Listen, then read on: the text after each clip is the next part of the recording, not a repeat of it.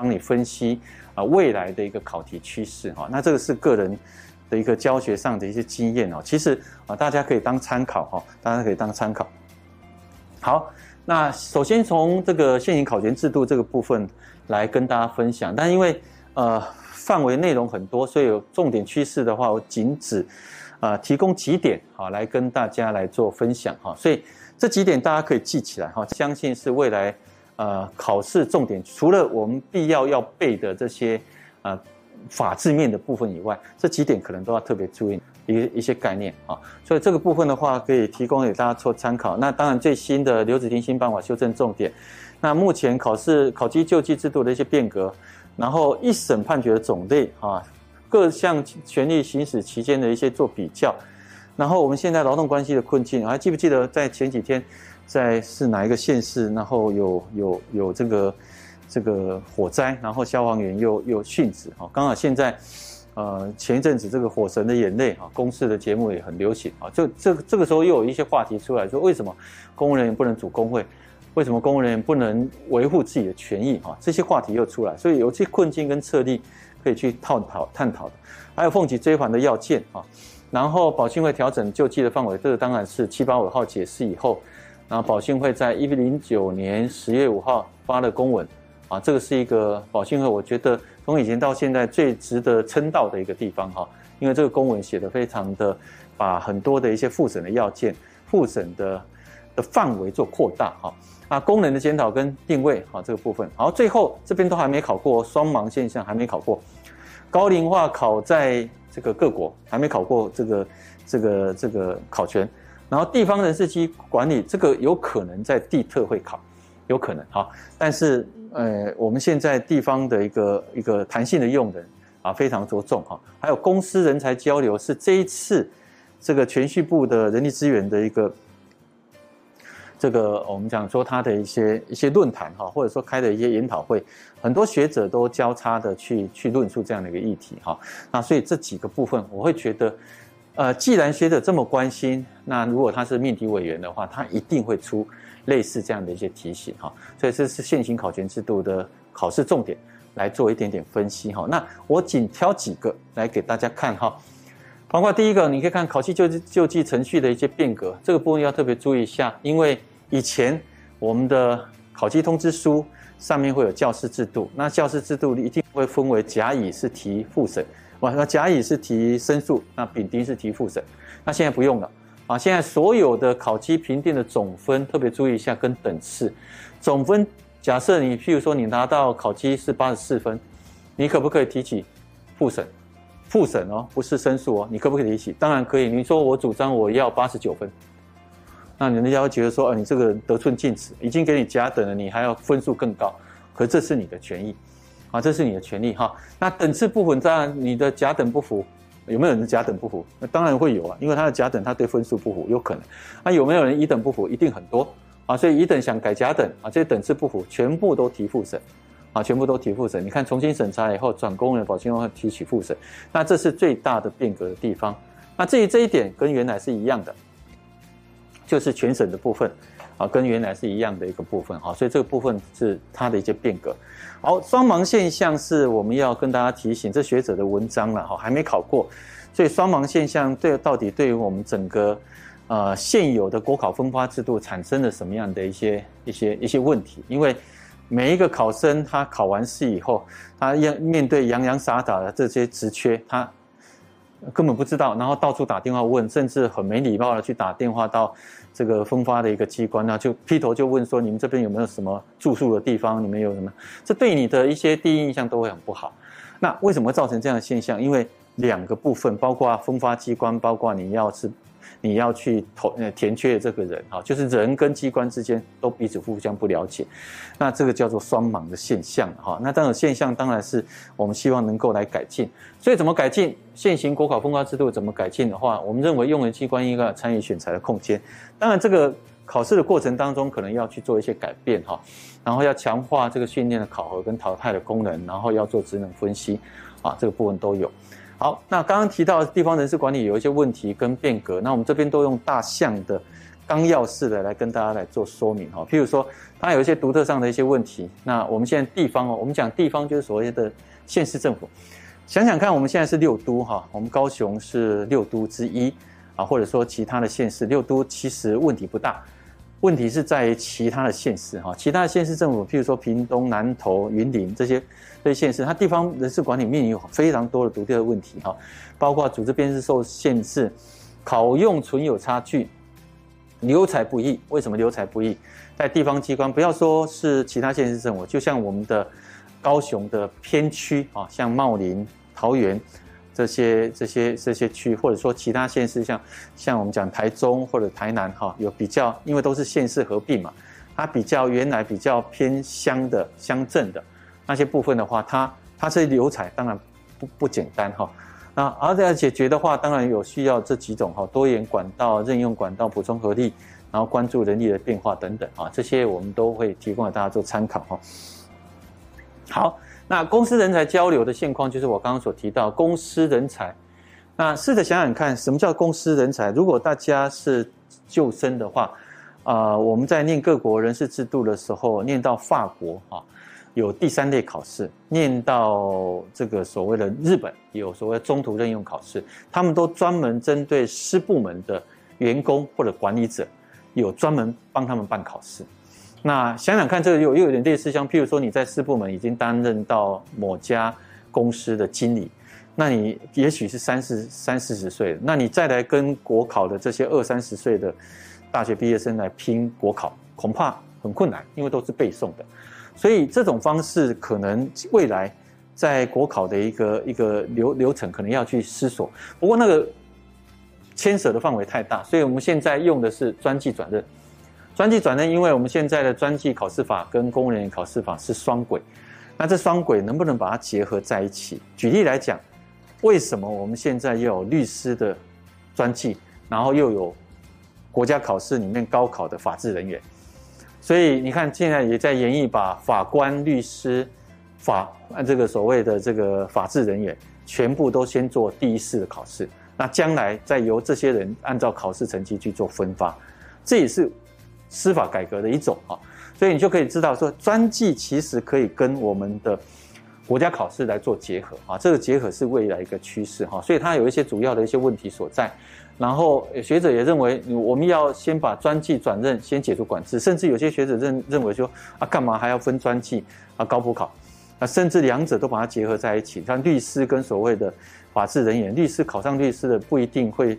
呃，没有说比较输我们高考的法制人员。对不对啊？所以如果以这个概念上来看，其实是可以是思索这两人两者人才之间的一个交流哈，所以可以逐年来提高它的一些禁用上的一些比例哈，这是可以思考的一个方向。好，再看公务员法，好，我们看公务员法有一些命题的趋势，那跟这个考勤有一点有一点重复哦哈，因为有点重复，但是它着重在全部都是法规面哈，包括刚刚所讲的俸给追还要件、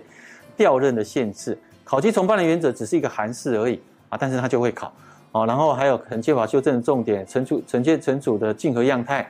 权力行使的比前比较，大法官七八五的解释架构，平等的法效，然后调整救济的范围，这是我们讲保序分的公文最重要哈，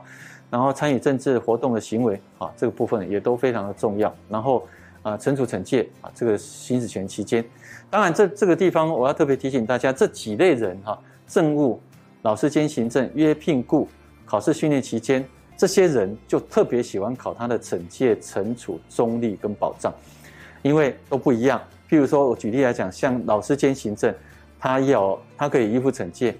他可不可以惩处？不能用公务人员考绩法惩处，只只能用教师成绩考核办法。他有要符合中立，但他有没有保障？没有，没有公务人员中保障法的一个适准用。所以你看，光是一个教师兼行政，就不同的权利义务啊都会考。那约聘雇也是一样。他可不可以惩戒？不行，他不能惩戒。但是他要不要遵？可不可以惩处？可以。他要不要遵守服务法？要。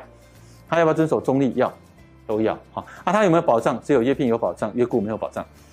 好，所以这些东西都要不断的在脑海里面去复习哈。好，立充财报，好，服务法里面的这些考题，哈，这实例题都会考。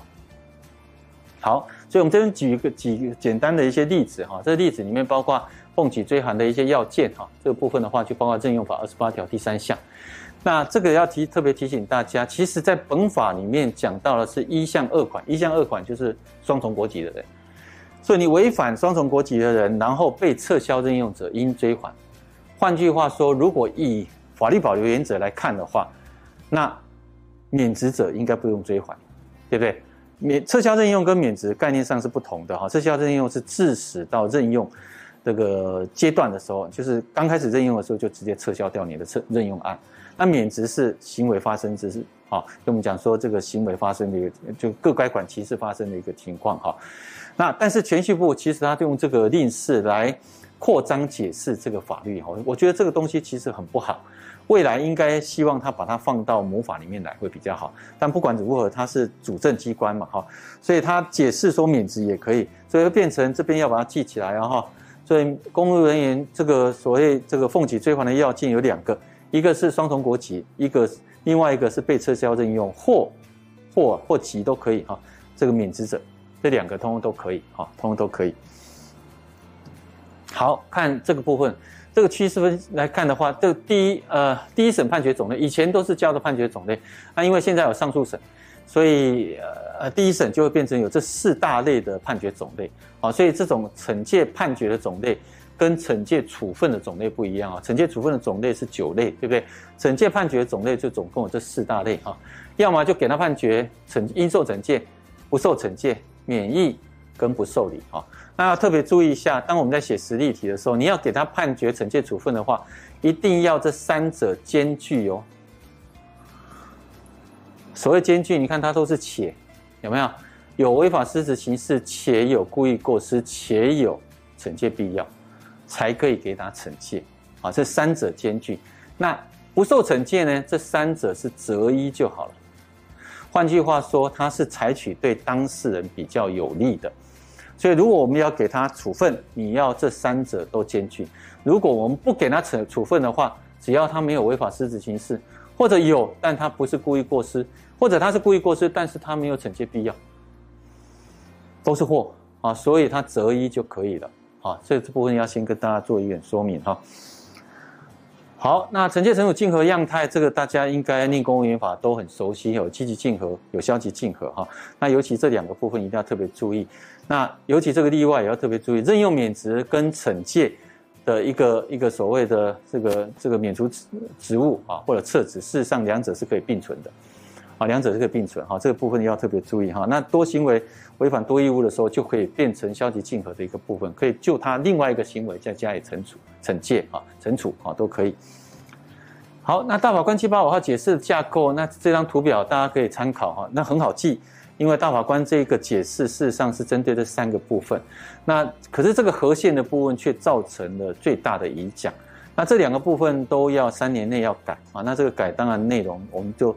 交给主政机关去改哈，但是这个合宪事实上是造成这个那个保训会一百零九年十月五号公文的一个最重要的一个缘由哈，因为它虽然宣布合宪，可是却有很多要去改进的地方。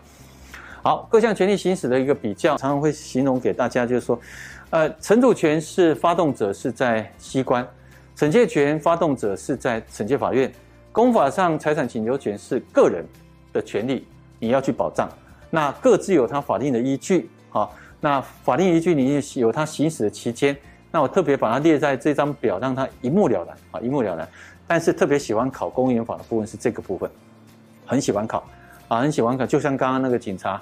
这个所谓婚外情这个情况，啊，就是这种题型，啊，但是也要还是要特别注意一下一百零六年那个函释，哈，啊，这个部分函释在发布之前，那一百零六年的话，它是三年，也要特别注意这个部分，哈。好，那保训会调整范围就是我们刚刚讲的十月五号这个公文哈，所以这个公文里面都有特别去做一些通盘检讨。那这个公文我就不再重复做说明，因为我想这个部分你大家看这里面的条文叙述，应该就会比较清楚哈。那呃要提醒大家就是说，呃人事行为一览表里面有文内里面有一些改任行政处分，它表示之前不是行政处分，所以之前只能申诉，那现在改成可以复审，那这几个部分可能要特别注意，它会设计成为实例题。它会设计成为实例题，因为这些之前都不能提复审的。那之前不能提复审，表示说他没有呃司法救济的一个管道。好，那因为大法官七八五以后，他都把它改认为行政处分，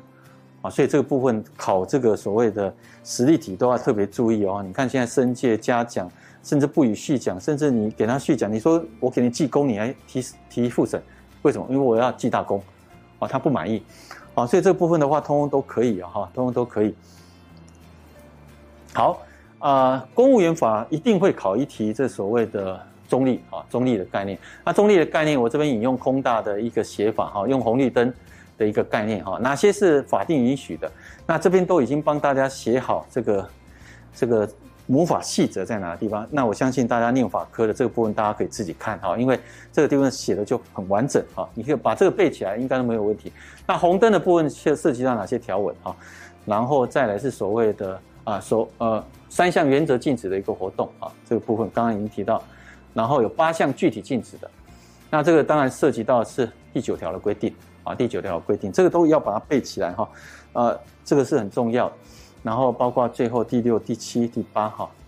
好，有一些灰色地带，有红灯、绿灯，那有一些灰色地带表示怎么样？表示是可以，但是你要低调，你要低调啊，所以你不要说这是灰色地带，然后就很高调的去参加，那那那容易被人家挑毛病哈。所以我们讲公务人员对这个中立这个区块。还是要特别小心哈。那最后这边我们都会提醒大家，行政中立法给予相当合理的空间。基本原则如下这四点，我会建议大家把它背起来，是因为你在用的时候会很方便。你任何实例题把这四点背起来，最后把它当做结语来写，啊，这是一个呃挑挑出来来写哈，这是一个很方便的一个一个做法哈。好，最后我们要跟大家聊一下各国人事制度的考试重点，那它包含这。十大点啊，这十大点，那一样有跟这个这个考勤有一点关联性的哈，高龄化、非典、弹性用人这个区块，公部门劳动关系，好，这个部分其实还没考过，那也是最新的一篇文章哈，那是英国无关政治化的问题。那我为什么把它挑出来？是因为我会发觉，其实我们国内也会有这种问题哈，国内有机要人员，那这些机机要人员政治化的一个色彩是比较重。那英国其实也有叫做政治顾问啊，他们其实也类似像我们机要人员，可是他们已经法制化，所以我会比较期待，就是说我们可能在国内比较政治化的一些这样的一个职位，把它法制化，大家没话讲哈，会比较好。OECD 年金改革，然后文国文官制度最新变革，接弊是有考过两三次哈，然后绩效待遇，然后策略性人力资源管理，然后公司人力交流，刚刚特别提到过。所以，我们这边也列举了几项啊，包括高龄的现象啊，美国公部门高龄的一些问题，那提供的这几个方法。那刚好现在是疫情期间，所以大家对这个部分其实都还蛮熟悉的，因为我们在家办公嘛哈，所以远距办公事实上我们才会了解到，哎，其实远距办公不是咱讲的加加轻松哈，搞不好更累哈，因为你可能一天二十四小都二十四小时都要随时待命哈。好，对，日本也有因应的一些高龄化的一些做法。然后高龄化的人力资源管理对策，哦，这个比较重要哦，因为这边除了各国重要以外，我们的考权也重要啊，所以考权在这区块里面，我们特别都会形容在这几部分哈，甚至四金留级提醒，我们也要去思索哈，比较高阶的管理者应该他有需要，因为现在高龄化嘛，那他可能做到六十五岁才能退休，而到六十五岁的时候，他在可能在六十岁的时候，他爸爸妈妈已经八十几岁，他都必须要侍亲了。啊，所以这个部分的话会变成比较重要哈。好，非典的部分的话，我们会介绍德国哈。德国是比较有有趣的一个一个国家，因为他把契约用人把它法制化啊，所以甚至德国的契约用人，他的薪水搞不好领的比公务人员还高啊，他很可能还可以担任到地方的首长啊。这个部分的话都有一定的规范哈。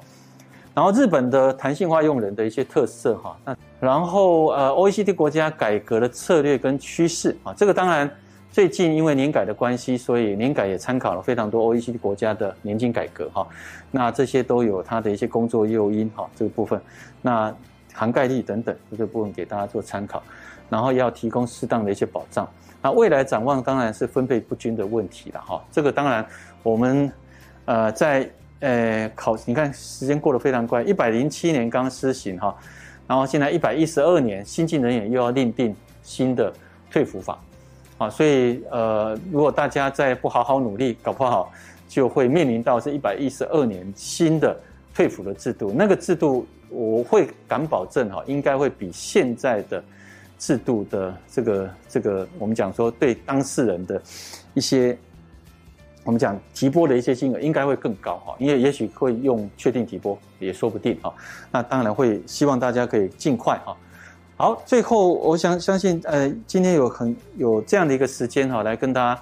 聊一聊这样的一个议题哈，那我也特别跟两句话跟大家来做鼓励哈。那考年证的考人事，其实你都有非非常大的一个机会，你是是怎么样？是可以很有温度的去做很多的事情哈。那我常常强调温度这件事情是是是是同理哈，所以你人事人员不要认为说你是主任，然后就很多时候对人员的一些该有的权益你忽略掉。那年政你也不要等到人家脚已经踩进去这个这个坑了，你再把它拉出来，那已经太晚啊！所以在还没踩进去的时候，年政你就把它做预防。那那这个东西的话，我们就会做得比较好。所以它你可以影响到一个人团体终身的一个权益哈。所以呃，考试的过程当中，我非常强调执着啊，执着是一种美哈。所以报考公职，当然很多时候你是。